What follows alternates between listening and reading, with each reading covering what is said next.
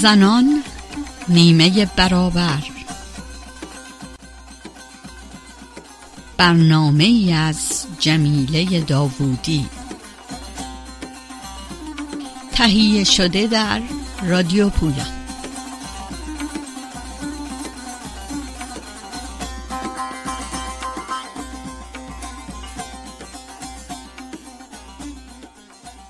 سلام گرم به شنوندگان رادیو پویا. این ماه برنامه زنان نیمه برابر پنج ساله می شود. فکر کردم خوب است در این برنامه به هنر فیلم و نقش زنان بپردازیم.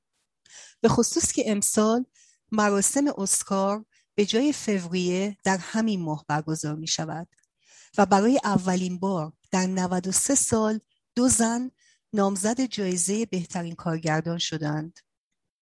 در واقع با نامزدی فیلم سرزمین خانه به دوش ها یا نومدلند در بخش بهترین فیلم، بهترین کارگردانی، بهترین تدوین و بهترین فیلمنامه اقتباسی کلوی ژاو اولین زنی است که در یک سال چهار نامزدی اسکار به دست آورده.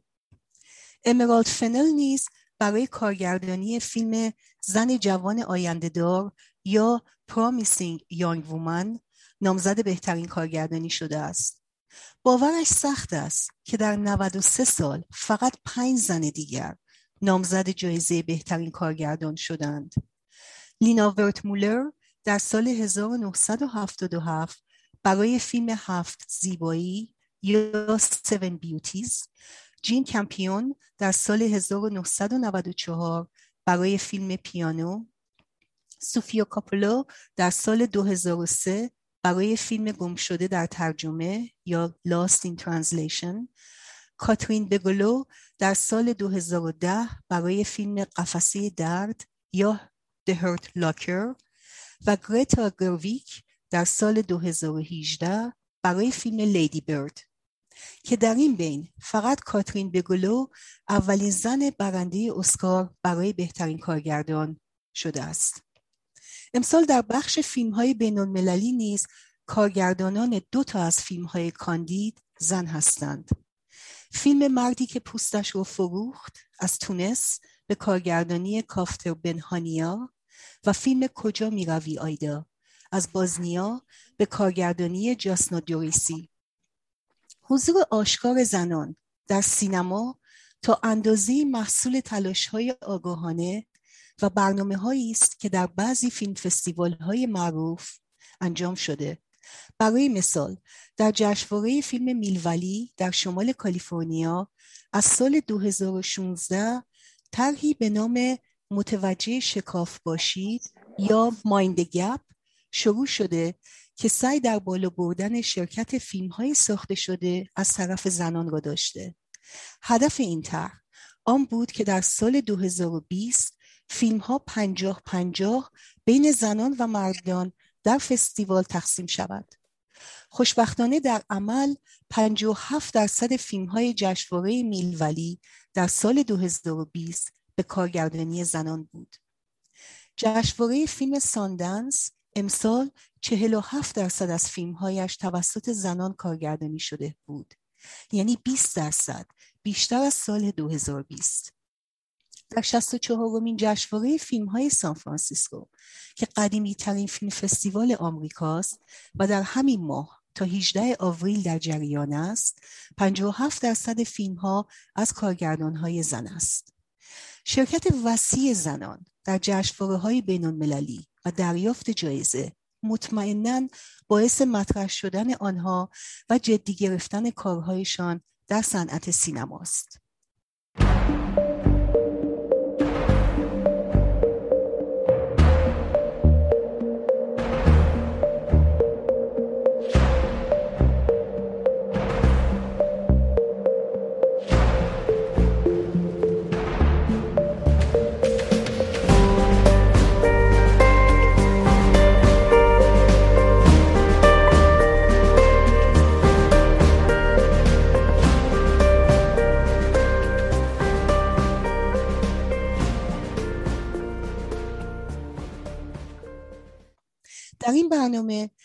صحبت با رخساره قائم مقامی کارگردان فیلم سونیتا که در جشنواره‌های مختلف بین المللی نمایش داده شد و جایزه های متعددی من جمله جایزه بزرگ هیئت داوران جشنواره فیلم, فیلم ساندنس را در سال 2016 از آن خود کرده است می نشینیم. رخساره قائم مقامی لیسانس خود را در رشته فیلمسازی و کارشناسی ارشد خود را در انیمیشن از دانشگاه تهران دریافت کرده است. پروژه پایان نامه او شامل یک کتاب و یک فیلم بود. کتاب انیمیشن مستند شیوه بیانی تازه که جایزه بهترین تعلیف از دومین جشن کتاب سال سینمای ایران را نصیب خود کرد و فیلم سیانوزه که 15 جایزه بین المللی از جمله بهترین مستند کوتاه از جشنواره فلوهرتیانا روسیه و جشنواره شفیلد انگلستان را از آن خود کرد. وی تا به حال یک مستند کامل، چهار مستند کوتاه و یک مستند انیمیشن را کارگردانی کرده است. فیلم آخر او داستان سونیا علیزاده پناهنده افغان نوجوان در ایران است که در حومه فقیرنشین تهران زندگی می کند و آرزو دارد خواننده رب بشود. حالان که مادرش قصد فروش او را در یک ازدواج اجباری دارد. رخصار عزیز خیلی تشکر می کنم که دعوت من واسه شرکت تو این برنامه قبول کردیم خواهش می‌کنم. منم خیلی خوشحالم که با شما صحبت می‌کنم. شما فیلماتون عمدتا مستندن. حتی انیمیشن هم به عنوان یه بیانی تازه واسه مستند استفاده کردید میشه بگین که این علاقتون و این توجهتون به کارهای مستند از کجا سرچشمه می‌گیره؟ فکر می‌کنم از نمی‌دونم همیشه یعنی روزی که می‌خواستم اولین باری که به سینما علاقه من شدم و فکر کردم که می‌خوام فیلم بسازم به فیلم مستند فکر می‌کردم. فکر می‌کنم از زمینه سیاسی خانوادم احتمالا که زمینه چپ بوده و همیشه علاقه به مش... یعنی علاقه مند و پیگیر مشکلات مردم بودن.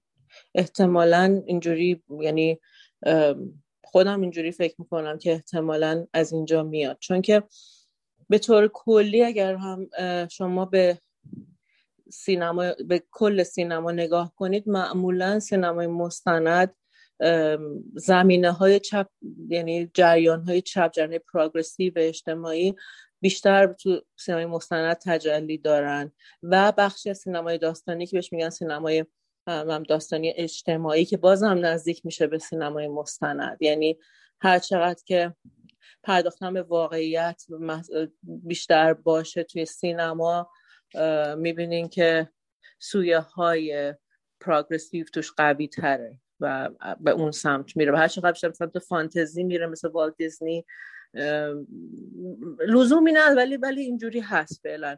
هر وقت به سمت فانتزی های بیشتر میره می‌بینین که جریان های راستگرا و اینا بیشتر بیشتر به اون نه لزوما ولی بیشتر می‌بینین که توش قوی تر در مورد فیلم آخرتون سونیتا صحبت کنید رخصر جان. اینکه چجوری ملاقاتش کردین و چه چالش هایی تو ساختن این فیلم وجود داشت؟ من سونیتا رو توی در واقع از طریق یکی از اقوامم که توی یه مرکز در واقع یک مرکزی که برای کمک به کودکانی که از تحصیل محرومن کار می‌کرد.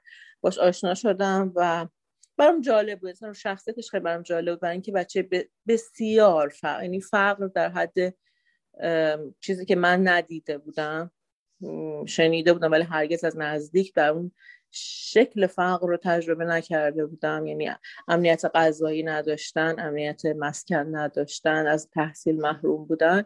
ولی بسیار اعتماد به نفس داشت بسیار روحی خوبی داشت آرزوهای زیادی داشت و من تصمیم گرفتم که همین تضاد شرایط و روحیه برای من جالب بود و من تصمیم گرفتم که کار شروع کنم. خب خیلی مثل هر هر مستندی که هر فیلمی که شما بسازین همه شروع کردنش همیشه خیلی دشواره برای اینکه انگار که باید همه انگار افه اوله که فیلم می‌سازیم و تمام جهان رو مجاب کنین که قصه شما خوبه و مجابشون کنین که باید به این, به این ساخته شدن این فیلم کمک کنن. در نتیجه آره یک هر بار یک نبرد طولانی رو در هر بار که می‌خوایم فیلم بسازیم هم قصه سخت بود. بعد به هر حال هم از یه جایی مشکل این بودش که شما دارین بازی آدمی فیلم می‌سازین که می‌تونین بهش کمک کنین. ولی قواعد فیلمسازی به شما میگه که حق ندارین در زندگیش دخالت کنین. ولی شما می‌تونین بخشی از مشکلاتش رو حل کنین. و این خب چالشیه که همیشه مستندسازا باش گرفتارشن و از طرفی هم خیلی وقتا سوژه های فیلم های مستند چون معمولا سوژه های فیلم های مستند کسانی که در شرط سخت قرار دارن. خیلی وقتا اونا توقع دارن از شما که بهشون کمک کنی یعنی از شما پرسن که خب برای چی تو داری از من فیلم می‌سازی ولی حاضر نیستی که به شرایط من تغییر بدی. و این چالشیه که همیشه مستندسازا باهاش مواجه. اتفاقا جالبه که این نکته رو گفتی رخصه جان چون این در واقع سال بعدی من بود. چون بله همونطور که هممون می‌دونیم به یه شکلی در واقع فیلم های مستند معمولا اینطور بوده که یه اتفاقاتی که توی گذشته ساخت یعنی اتفاق افتاده رو اونا رو به حساب موضوع فیلمشون قرار میدن. بعد الان مدتیه که یه سری مستندهای جدیدی اومده که بهشون میگن مستندهای مشاهده ای یا observational documentaries. که در واقع فیلم همون موقعی که یه موضوعی داره اتفاق میفته در حال وقوعه در واقع ساخته میشه که من فکر کنم یه مثالش فیلم خانه را ویران کن یا ناک دان ده هاوس که اون فیلم مستندی بود که شاید دیده باشین که به طور زنده دوره انتخابات چهار تا کاندیدای زن واسه کنگره امریکا توی 2018 داشت فیلم یعنی فیلم می‌گرفت و که اتفاقا الکساندریا کورتز یکی از اون به کاندیداها بودش. و واقعا وقتی که داشتن عکس العمل الکساندریا اون موقعی که نتیجه انتخابات داشت می اومد یعنی واقعا همون موقع داشت اتفاق می افتاد که اینا داشتن فیلم می‌گرفتن. بنابراین به یه شکلی این نوع به فیلم های مستند در واقع همونطور که یعنی اتفاقات داره میفته فیلم می‌گیرن. ولی توی کارهای شما شما حتی یه قدم از این جلوتر رفتید مثلا همونطور که به همه دوستانی که توی به فیلم سونیتا رو دیدن می‌دونن که شما در واقع به سونیتا کمک کردین. و در واقع به یه شکلی زندگیشو عوض کردین. یعنی در واقع یه قدم شما جلوتر رفتین توی فیلماتون که همونطور که خودتون هم اشاره کردین یه جورایی حتی تضاد داره با اون ایده به حساب تعریف کلاسیک فیلم مستند که در واقع فیلمساز فقط داره ثبت می‌کنه نه کاری یعنی کاری بکنه. میشه یه مقدار بیشتر در مورد این شیوه کارتون توضیح چون معمولا یعنی این, این دیده میشه توی کاراتون. ببینید درباره چیزی که شما میگین که گفتین که سینما مشاهدگر سینما مشاهدگر در واقع جالبی که از آمریکا شروع شد در دهه 60 زمانی که این چیز جدیدی نیست زمانی که دهه 60 میلادی زمانی که دوربینای کوچیک و ابزار یعنی دوربینای 16 میلیمتری و ابزارهای ضبط صدای سرصحنه اومد به بازار. یه سری از فیلمسازای آمریکایی جریان دیرکت سینما رو انداختن. همون زمان هم در فرانسه یه سری فیلمسازای فرانسوی جریان سینما وریتا رو انداختن که دو تا جریانی بودش که هرچند خیلی با هم مربوط نه یعنی خیلی با هم در تماس نبودن ولی همزمان ایجاد شدن و کارشون هم ثبت و واقع باز هم کسانی بودن که از جریانهای پیشروی اجتماعی میمدن و کارشون ثبت مسائل ثبت بیواسطه مسائل اجتماعی بود که بهش می‌گفتن تکنیک fly on the wall مگس روی دیوار که ما در در فرایند ضبط واقعیت دخالت نمی کنیم و می‌خوایم مسائل رو فاش کنیم مسائل رو نشون بدیم و یک همون در واقع هم دهه 60 میلادی همون زمانی هم بود که خب های مختلف سیاسی و civil rights و و ضد جنگ ویتنام و جریان های progressive توی آمریکا خیلی چیز بود و از اون موقع شروع شد. ولی به دلایل مختلف در جالبی در اروپا همیشه خیلی پرطرفدار موند ولی در آمریکا به خاطر اینکه این شکل به خاطر شرایط اقتصادی سینما در آمریکا خیلی به خاطر همین شما مثلا میگین که من احتمالا به نظرتون چیز جدید میاد برای اینکه تو آمریکا خیلی این تکنیک استفاده نمیشه.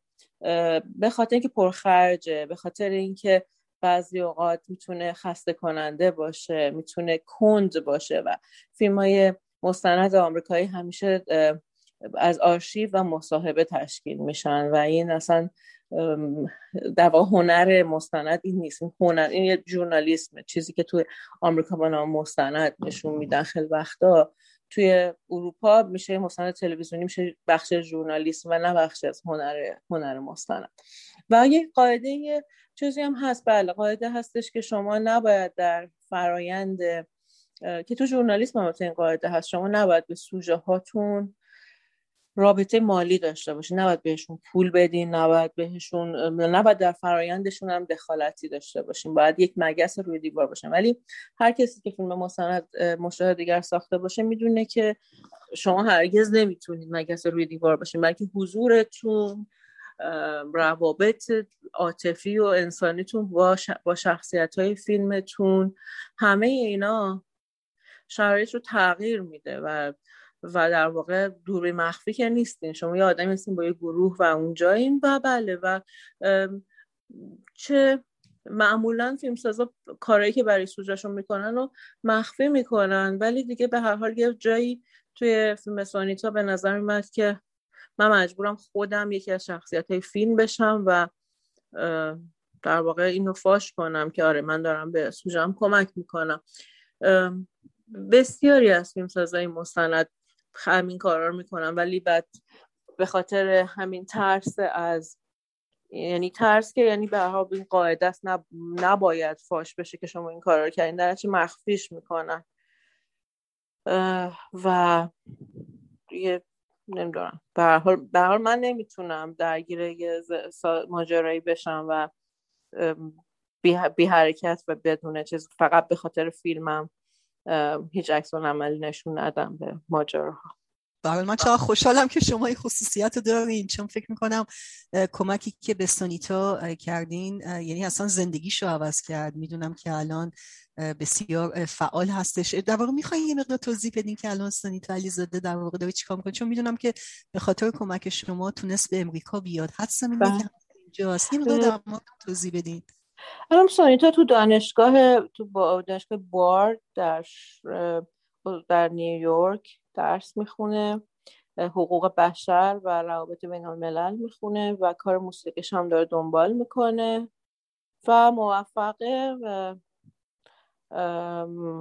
تو بسیاری از جاهای سازمان های مثل سازمان های مثل سازمان ملل و صحبت کرده راجع به ازدواج اجباری و بسیار سازمان زنان و کنفرانس های زنان حضور داشته. و بله خیلی باعث خوشحالی و افتخار. این جریان سونیتا که خب من می‌دونم البته شما تحت هیچ شرایطی نتونستین این فیلم رو توی ایران نمایش بدین به چندین دلیل. یکی به خاطر اینکه خب اصلا زنان نمی‌تونن بخونن. حالا سونیتا که اصلا خواننده رپ بود و اینا.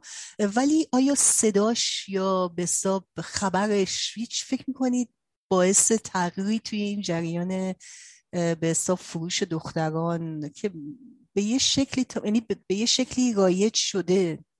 حداقل توی ایران هم حالا حداقل بین پناهنده های افغانی که واقعا به خاطر مسئله فقر خانواده ها مجبور میشن این کار رو انجام بدن. فکر می‌کنید هیچ تاثیری گذاشت این حداقل خبر این فیلم حتی اگر خودش نمایش داده نشد توی ایران؟ بس مسئله ایران نیست برای اینکه مسئله این مسئله مسئله اصلی مسئله به شکلی که سنت در افغانستان وجود داره. و در ایران هم خیلی سالهای پیش وجود داشته ولی واقعا از بین رفته. سنت شیربه ها وجود داشته ولی از بین رفته. ولی در واقع مسئله ایرانی نیست. منم تلاشی نکردم مثلا فیلم تو ایران نشون بدم.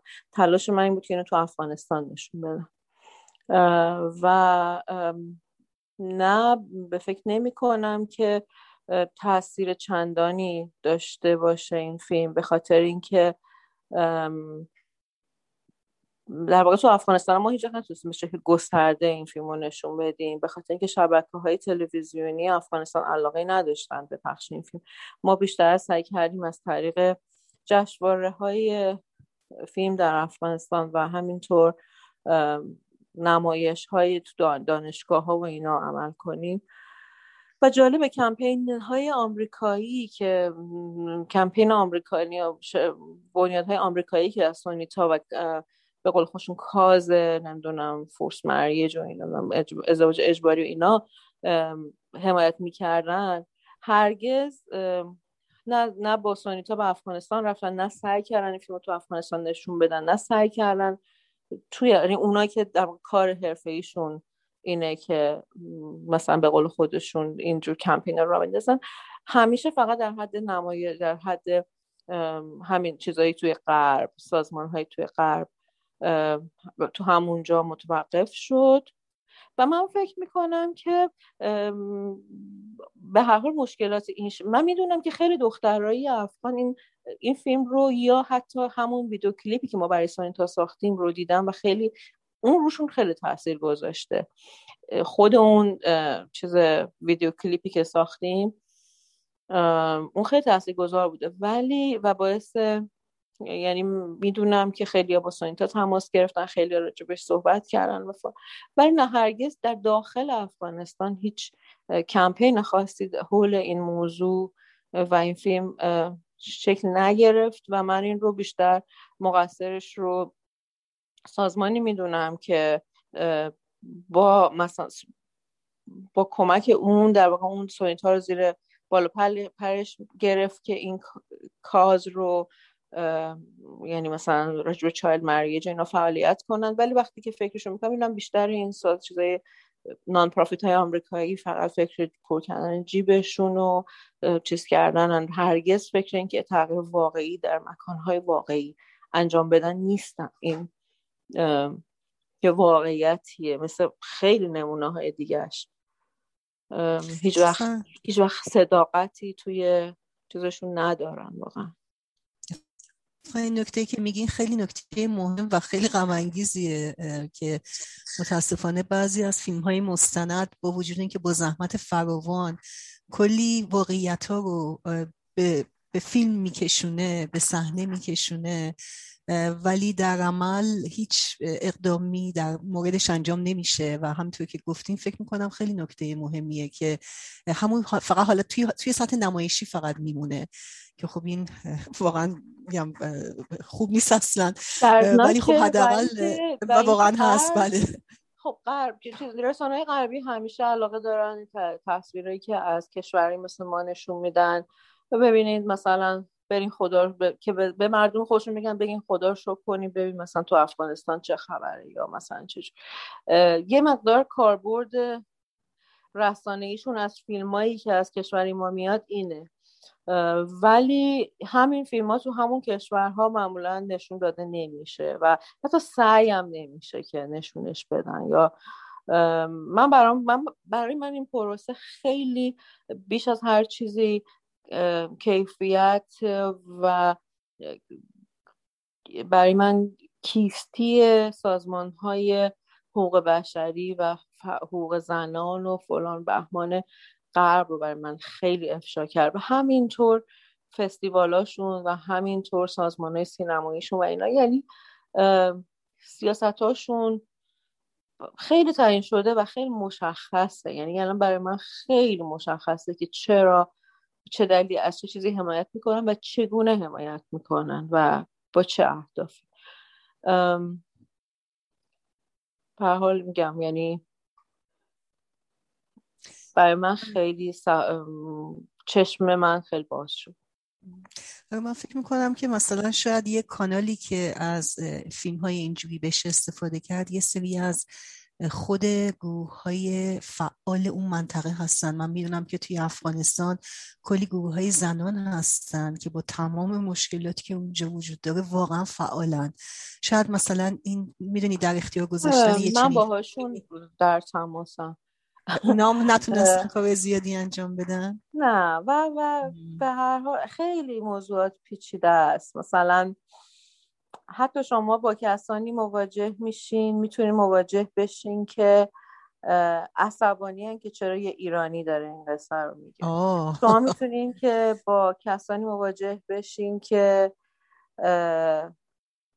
برمیگردن به شما میگن که چرا نمیین از زیبایی های افغانستان فیلم بسازین و فقط این چیزا کسانی که اصلا منکر یه همچین رسم میگن که مثلا نه اصلا همچین رسمی تو افغانستان وجود نداره.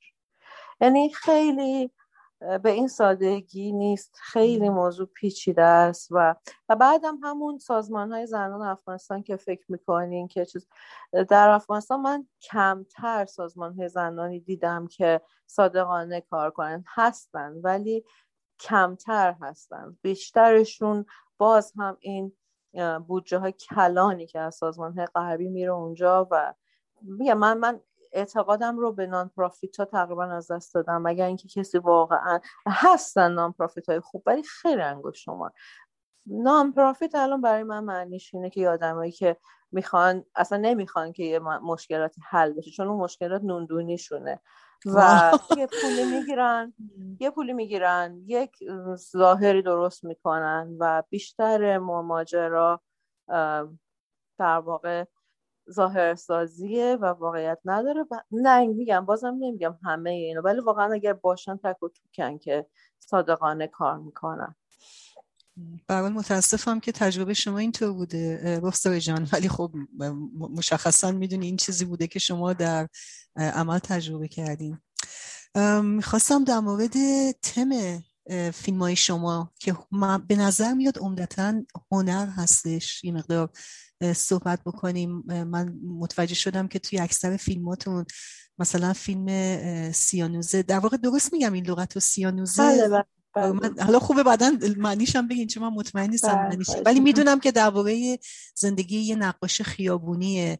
یا مثلا بله. فیلم بالا رفتن از قله ها. که من اینو توی فیلم فستیوال استنفورد دیدم که اتفاقا در رابطه با یه جورایی قسمتی از فیلم های به حقوق بشری بودش که در بله. مورد یه خانمی به اسم اکرم هستش که توی نه سالگی مجبور ازدواج شده و مثلا در سن 50 سالگی وقتی داشته به نوش تکلیف و اینا کار می‌کرده متوجه میشه که چقدر علاقش به نقاشی زیاده و شروع می‌کنه نقاشی کار کردن که اتفاقا اونجا هم به کمک شما و این فیلمی که در موردشون تهیه کردین موفق شدن که یه نمایشگاه نقاشی توی پاریس براشون برگزار بشه. یه مقدار توضیح بدین در مورد این تمرکزتون روی هنر توی فیلماتون. در واقع من بیشتر رو هنری که هنر اوتسایدر بهش میگن آرت تا هنر. تو ایران وقتی بهش میگن خدا مخته ولی در واقع کسانی که بدون تحصیلات هنری دست به آفرینش می‌زنن و این آفرینش مستقیما از ناخودآگاهشون سرچشمه می‌گیره. برای من همیشه این موضوع جالب بود. برای اینکه برای من همیشه مردم عادی جالب تر بودن تا مثلا آرتیست های حرفه ای و اینکه با این وسیله شما می‌تونین یه جوری به ناخودآگاه جمعی مردم و به ناخودآگاه مردم دست پیدا کنید حداقل ناخودآگاه این آدما. از طریق هنرشون و حتی سونیتا هم و خب اکرم و جمشید. جمشید یک نقاش اسکیزوفرن فکر می‌کنم اسکیزوفرنیک بود. یعنی به هر حال نقاشیش از یه بیماری روحی سرچشمه می‌گرفت تو فیلم سیانوزه که سیانوزه به معنی کبودیه. یعنی یه اصطلاح پزشکی برای وقتی که یه مثلا بچه به دنیا میاد و اکسیژن بهش نمی‌رسه میگن بچه سیانوزه شده یا وقتی که نمی‌دونم یه عضوی کبود میشه در اثر نرسن اکسیژن میگن مثلا دست طرف سیانوزه شد و سیانوزه اسم اون فیلمه و جمشید یک کسی که شرایط تولدش البته سخت بوده. ما نمی‌دونیم بیماری روحیش ناشی از اون شرایط تولد بوده یا نه. ولی به نظر میاد که در طول زندگی اکسیژن بهش اکسیژن عشق اکسیژن توجه و مراقبت بهش نرسیده و کبود زندگیش کبود شد اینجوره و آره من برام همیشه حتی میگم در مورد سونیتام سونیتام یک کسی بود که در ایران از مدرسه رفتن محروم بود به خاطر افغان بودن و مدارک نداشتن البته. هیچ تحصیل چیز خاصی راجع به موسیقی نداشت ولی شعر مینوشت و آهنگ میساخت و این برای من هم مثل همون شخصیت دیگه یعنی کاملا هنری که برآمده از تجربه مستقیم زندگی و بدون تمام چیزهایی که هنرمنده ای دارن تمام ملاحظات و و اون فیلتری که دانششون تولید می‌کنه در و هجابی میشه بین بیانشون و احساساتشون و خلقشون در واقع از فیلتر دانششون میگذره. و این مردم اون فیلتر رو ندارن خیلی بیواسطه است هنرشون. برای من همیشه جالب بوده و همیشه دوست داشتم که روش کار کنم سیاه ولی شما رخصر جان یه چند ساله که از ایران خارج شدین آیا روی پروژه کار می‌کنید و مثلا به هدف ساختن یه فیلم در خارج از ایران دارید؟ نه من همچنین یعنی یه مدتی خیلی به شدت دنبال کردم ولی دیدم که جای خاصی برای فیلمساز ایرانی که بخواد خارج از ایران و راجب موضوعات جهانی فیلم بسازه جایی وجود نداره. یعنی از شما می‌خوان که برگردین به ایران و راجب موضوعاتی که برای غرب جالبه فیلم بسازین. و اون موضوعات و بعدم می‌دونین که اون فیلم ها بعدا تأثیری در جامعه ایران هم نخواهد داشت. یعنی اون شما یه چیزی می‌سازین صادر می‌کنین به غرب و اون فیلم بازخورد اجتماعیش رو هم نخواهد داشت. من برای من خیلی دلسرد کننده بوده و تقریبا تقریبا دیگه زیاد به فیلم ساختن هم فکر نمی کنم کاری معمولی می‌کنم برای همجور زندگی و زیاد نه زیاد اصلا دیگه به فیلم ساختن. فعلا فکر نمی کنم بهش چون که به نظرم این چیزی که دوست, دوست دارم زیاد ممکن نیست انگار. من متاسفم اینو بشنوم. واقعا استعداد شما واقعا بخواد نه خیلی از من با استعداد ترا همینجوری هیچ وقت کارشون به هیچ جایی نمی‌رسه نه. ولی نه این واقعیتی بوده و یه واقعیتیه. یعنی شما وقتی که یه, یه سری آدم ها مثلا می‌بینید شما کار فیلم نمی‌تونین جا... من اصلا برای من جالب نیست. جامعه ایرانی خارج از کشور برای مخاطب من نیست. مخاطب من یا باید یا مردم ایران باید باشن یا باید مخاطب عام بین المللی یا مخاطب بین المللی چیز باشه. من نمی‌تونم یه در واقع عنوان فیلم ساز و هیچ کدوم از مخاطب یعنی برای اینکه برای برای من ایدئال اینه که بتونم با نگاه ایرانیم به دنیا نگاه کنم. نه با نگاه ایرانیم ولی با نگاهی که یعنی ایرانی ولی منظورم از ایرانی چیه؟ منظورم نگاهی است که در اثر تجربه جنگ و انقلاب به یه سری چیزا حساس شده و و به در اثر تماس با فرهنگ و ادبیات ایرانی یه مقدار شاعرانه تر و لطیف تر به مسائل ممکنه بتونه نگاه کنه. و من می‌تونم با اون چشم به دنیا نگاه کنم ولی به نظر نمیاد که کسی اصلا علاقه به این زاویه داشته باشه به این شکل نگاه داشته باشه. یعنی جهان سوم باید بره جهان سوم فیلم بسازه. بیشترین خیلی سخت الان این خانومی که من خیلی برام جالبه و می‌خوام بهش بیشتر بدونم. این خانمی که الان نامزد اسکار شده فیلم نامو چون فکر کنم اصلیش باید فکر کنم چینی یا هنگ کنگی اصالتش. بله. آسیایی. آسیایی. ولی نمی‌دونم کجا به دنیا اومده. چون خیلی سخته. اگر در چین به دنیا اومده باشه باید, باید خیلی تلاش کرده باشه که بتونه جایگاه یه جایگاه بهش بتونه به متقاعد کنه اینا رو که من می‌تونم به دنیا نگاه کنم نه فقط به چین. اتفاقا اگه شما فیلم هایی نمی‌دونم دیدین دو تا فیلم دیگه مال مردی که پوستش رو فروخت و کجا می‌روی آیدا که این دو تا فیلم هم اصلا یعنی به نظر من دو تا از بهترین فیلم های فستیوال هستم به من نتونستم و... هنوز ببینم پوستش رو فروخت و خیلی داستانش برام جالب بوده و خیلی دنبال اینم که حتما توصیه می‌کنم ببینید فیلمو آره، من خیلی دنبالشم چون خیلی موضوعش برام جالبه. حالا اگر محدودیت مالی نبود و مشکل سانسور هم نبود چه جور فیلمی میساختید و کجا؟ سانسور سانسور اصلا مشکل من نیست. محدودیت مالی مشکله برای اینکه سانسوری که تو غرب میشه کسی دوست نداره راجبش حرف بزنه. دوست دارن آدم ها فکر کنن که تو غرب سانسور نیست.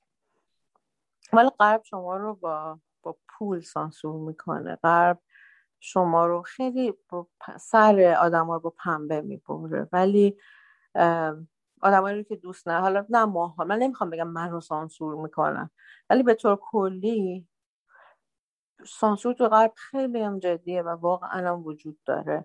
ولی با کنترل منابع مالی صورت می‌گیره. حتی اینکه شما می‌تونین فیلمتون رو بسازین یا داستانتون رو بنویسین یا کاری که ولی برای اینکه بتونین اون رو به پخش کنید یعنی شما اینو بعد بعد از آمریکایی‌ها بپرسید چون من باشون نویسنده آمریکایی یا آرتیست آمریکایی وقتی باشون صحبت می‌کنم اینه که اگر که شما با کاری که انجام میدین منافع در رو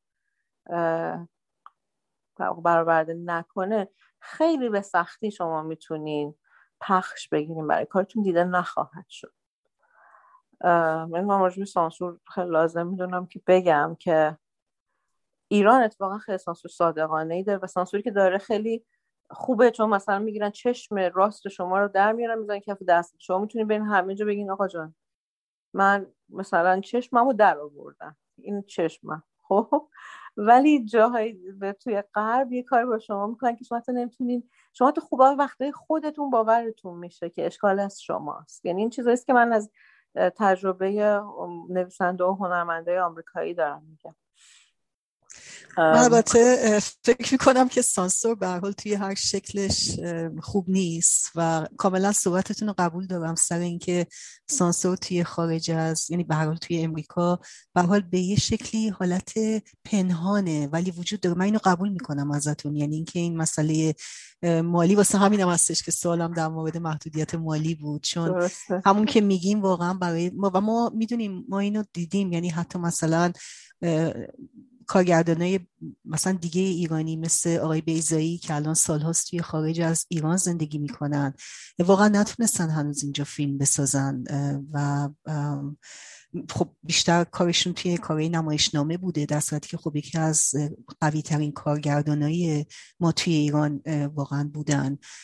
فیلم باشو غریبه کوچکشون من واقعا فکر می‌کنم که شاهکار سینما ایرانه می‌دونید این حرفتون رو کاملا قبول می‌کنم. اینکه به حال سانسور توی امریکا هم وجود داره منتها توی یه شکل دیگه. ولی به طور کلی تو هر شکلش بده. و من میگم مثلا ایران در نظر بگیریم من خیلی متاسفم که فیلم بی‌نظیری مثل سونیتا نتونست تو ایران نمایش داده بشه.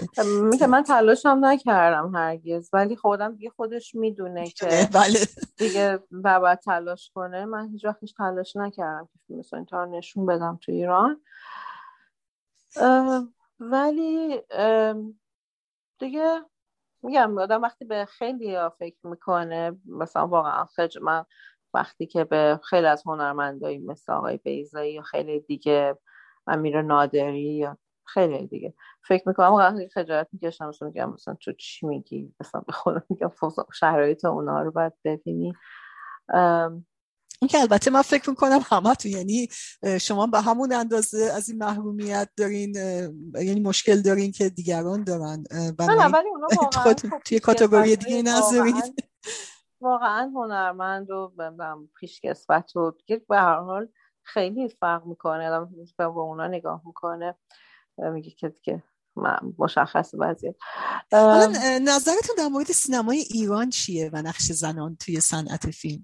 من می‌خوام یه چیزی رو درباره سینمای ایران و درباره کودکی خودم بگم. من خیلی در واقع خب خوشحالم از نقش زنان در سینمای ایران و برای من خیلی جالبه و حتی وقتی مقایسهش می‌کنم با سینمای غرب می‌بینم نه زنان تو ایران با همه مشکلات خیلی تونستن پیش برن و ما لزوما امتیاز رو نمیشه لزوما به حکومت داد. به یک شرایطی توی ایران به وجود اومد و یک فضایی به وجود اومد که زنها تونستن که با اون انرژی, انرژی که زن ایران دارن در واقع اینو خلق کرد. من یادم میاد وقتی که خیلی بچه بودم وقتی که یازده سالم بود مثلا نمی‌دونستم که فیلم ها کارگردان دارن. فکر کردم که فیلم ها مثلا چه می‌دونم مثلا آقای محشایخی و آقای نستیریان و اینا دور هم جمع میشن یه قصه ای هم یه داستانی هم دارن. بعد مثل بازی بچه ها مثلا هر کسی تصمیم می‌گیره چه نقشی بازی کنه بعد اون فیلم رو می‌سازن. این مثل تصور بچگانه من از سینما.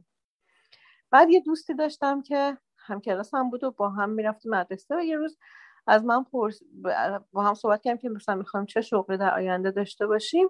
بعد اون به من گفتش که من می‌خوام کارگردان بشم. بعد گفتم که یعنی چی و اینا؟ گفتش که آره من فیلم اون موقع یه فیلمی بود پرنده کوچک خوشبختی ساخته پوران درخشنده. گفتش که آره مثل خانم درخشنده که فیلم پرنده کوچک خوشبختی رو ساخته منم می‌خوام بزرگ شدم کارگردان بشم. و من برام این موضوع باعث شد که به مفهوم کارگردان یه برم به کنم ببینم کارگردان چی کار می‌کنم و من همیشه اینو میگم مثال می‌زنم که من در ایران اولین باری که به عنوان یه بچه با شغل کارگردانی آشنا شدم مثالم یه زن بوده. یعنی یه کسی بر من مثال یه فیلمی که یه زن ساخته رو زده و بعدا خب کاری خانم رخشان بنی اعتماد خیلی روی من تاثیر گذاشت و شخصیتشون بعدا که با خودشون بیشتر آشنا شدم و این این خیلی برای من جالبه که توی اون کیش کسی این, این تصور رو از ایران نداره که واقعا زن فیلمساز بودن اصلا چیز عجیبی نیست توی توی ایران. با تمام محدودیت و تمام مشکلات و تمام فشار من اصلا منکرش نیستم. ولی انرژی زن ایرانی چیز عجیب و غریب و اصلا بی‌نظیریه من فکر می‌کنم. من فکر می‌کنم که خب به حال این داستان زنای ایرانی بوده واقعا توی این 42 سال گذشته که توی هر عرصه ای حال تلاش ناپذیر واقعا خستگی ناپذیر در واقع سعی خودشون رو تو هر زمینه ای انجام دادن و به حال این انعکاسش توی سینما هم بوده. ولی واقعیت اینه که فکر می‌کنم اگر یک سری شرایط توی ایران جور دیگه ای بود. تمام محدودیت هایی که وجود داره توی ساختن فیلم اینکه اصلا بودن هجاب توی سینما اصلا فیلم رو کاملا مصنوعی می‌کنه. اصلا مسخره است اینکه مثلا صبح زود دوربین داره یک زن رو با روسری نشون میده که داره توی تخت خوابش بلند میشه. می‌دونی؟ یعنی منظورم اینه که به اینا رو باید یه مقدار بهشون تمیز بدیم به خاطر اینکه تلاش زنا و به نقشی که توی این مدت داشتن خب یه طرف قضیه است. ولی من فکر می‌کنم کیفیت کار واقعا می‌تونست اصلا یه جای دیگه ای باشه. اگر نه, تنها در مورد زنه کارگردان در مورد مرده کارگردان هم همینطور. توی فیلم چیز فروشنده از فرهادی اصلا مسخره است که مثلا شوهره میاد خونه به زنش تجاوز شده حتی نمی‌تونه بره می‌دونین بغلش کنه. یعنی این کاملا غیر طبیعیه می‌دونی؟ یعنی یه مقدار فکر می‌کنم که به حال این محدودیت ها رو که نمیشه اصلا ندید گرفت. ولی کاملا با تو موافقم که زنه ایران واقعا مثل تمام عرصه دیگه ای توی زندگی ایران واقعا کوتاه نیومدن. می‌دونیم با تمام مشکلات همونطور که گفتین واقعا تونستن نقش خیلی مهمی داشته باشن. و چقدر خوبه که شما اولین باری که در مورد اسم کارگردان و شنیدی کارگردان زن بوده و این به خیلی علامت خوبیه. من تو همون زمین تو شما فکرم اسم یکی دو نفر رو گفتیم ولی اتفاقا می‌خواستم سوال کنم که کارگردانه یه زن مورد علاقتون کدوم هستن و و یه صحبت دیگه ای هم که معمولا این و حتی در مورد شعر هم میشه در مورد داستان هم میشه. اینه که مثلا میگن که یه چیزی زنانه یا مردانه است. می‌دونین آیا شما معتقد معتقد به فیلم زنانه یا مردانه هستید یه چنین چیزی رو فکر من فکر کنم انرژی ممکن یه کارگردان مردم یه فیلم زنانه بسازه. من نه من فکر نمی, فکر نمی کنم که مثلا زن حتی زنها لزوما فیلم زنونه می‌سازن من فکر کنم که این فیلم های فمینین و فیلم های مسکولین وجود دارن. فیلم های وجود دارن که انرژی مثل یین و ینگ انرژیشون معنسه شکل نگاهشون به زندگی معنس و کارگردانش می‌تونه مرد باشه. ولی اون مرد با تماس با بخش زنانه وجودشون فیلم رو ساخته و فیلم های مثلا که زنها ساختن ولی انرژی مردانه دارن و اون زن با تماس با بخش مردانه وجودشون فیلم رو ساخته. انقدر یعنی یعنی اینو چیز اعتقاد بهش دارم که این دوتا انرژی یعنی این دو شکل نگاه با هم متفاوت طبیعتا. ولی نه من فکر نمی کنم لزوما زن فیلم زنونه می‌سازن مرد فیلم مردونه. اتخوان نکته که میگی خیلی جالبه برای من چون من با شما همقیده هستم. وقتی که اتفاقا می‌دونین همونطور که توی مقدمه هم گفتم خب کاترین بگلو اولین زنی بوده کلا توی بستاب اسکار که به یعنی بهترین کارگردان شناخته شد و اتفاقا واسه فیلم قفسه درد The Hurt Locker نمی‌دونم فیلم رو دیدین یا نه.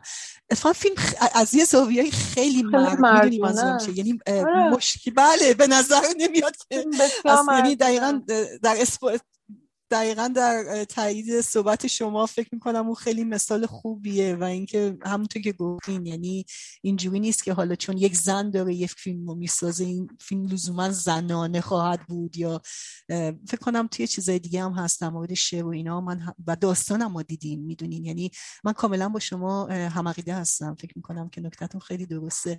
می‌خواستم بدم رخصه جان اگه نکته آخر یا تکمیلی می‌خواین اضافه کنید یا میگم البته من خودم حقیقتش یه مقدار چجوری بهتون بگم یه مقدار متاسف شدم که ببینم شما به خاطر شرایطی که الان براتون به وجود اومده فعلا نمی‌تونید فیلم تهیه کنید. چون فکر می‌کنم بسیار آدم با استعدادی هستین.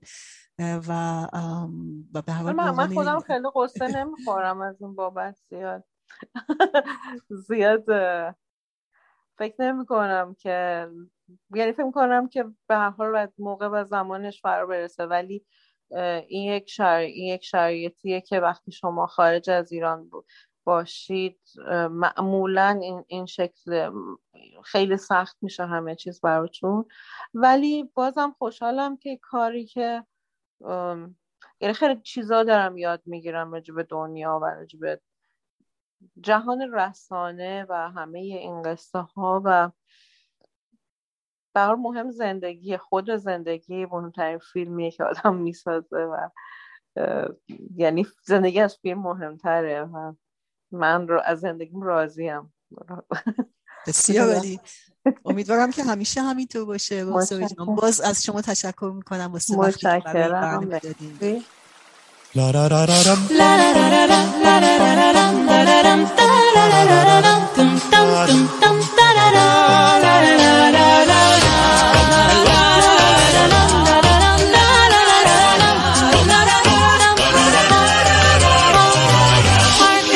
Sweet silver bells all seem to say, throw cares away. No roses here, bringing good cheer to young and old, meek and the bold. Ding dong, ding dong, that is the song with joyful ring. All caroling, one seems to hear words of good cheer from everywhere, feeling the air. دشت و دمن باغ و چمن لاله و ریحان پرورده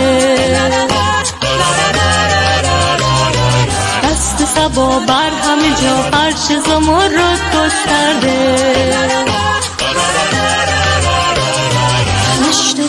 باغ و چمن لاله و ریحان پرورده دست سبا بر همه جا فرش زمرد گسترده.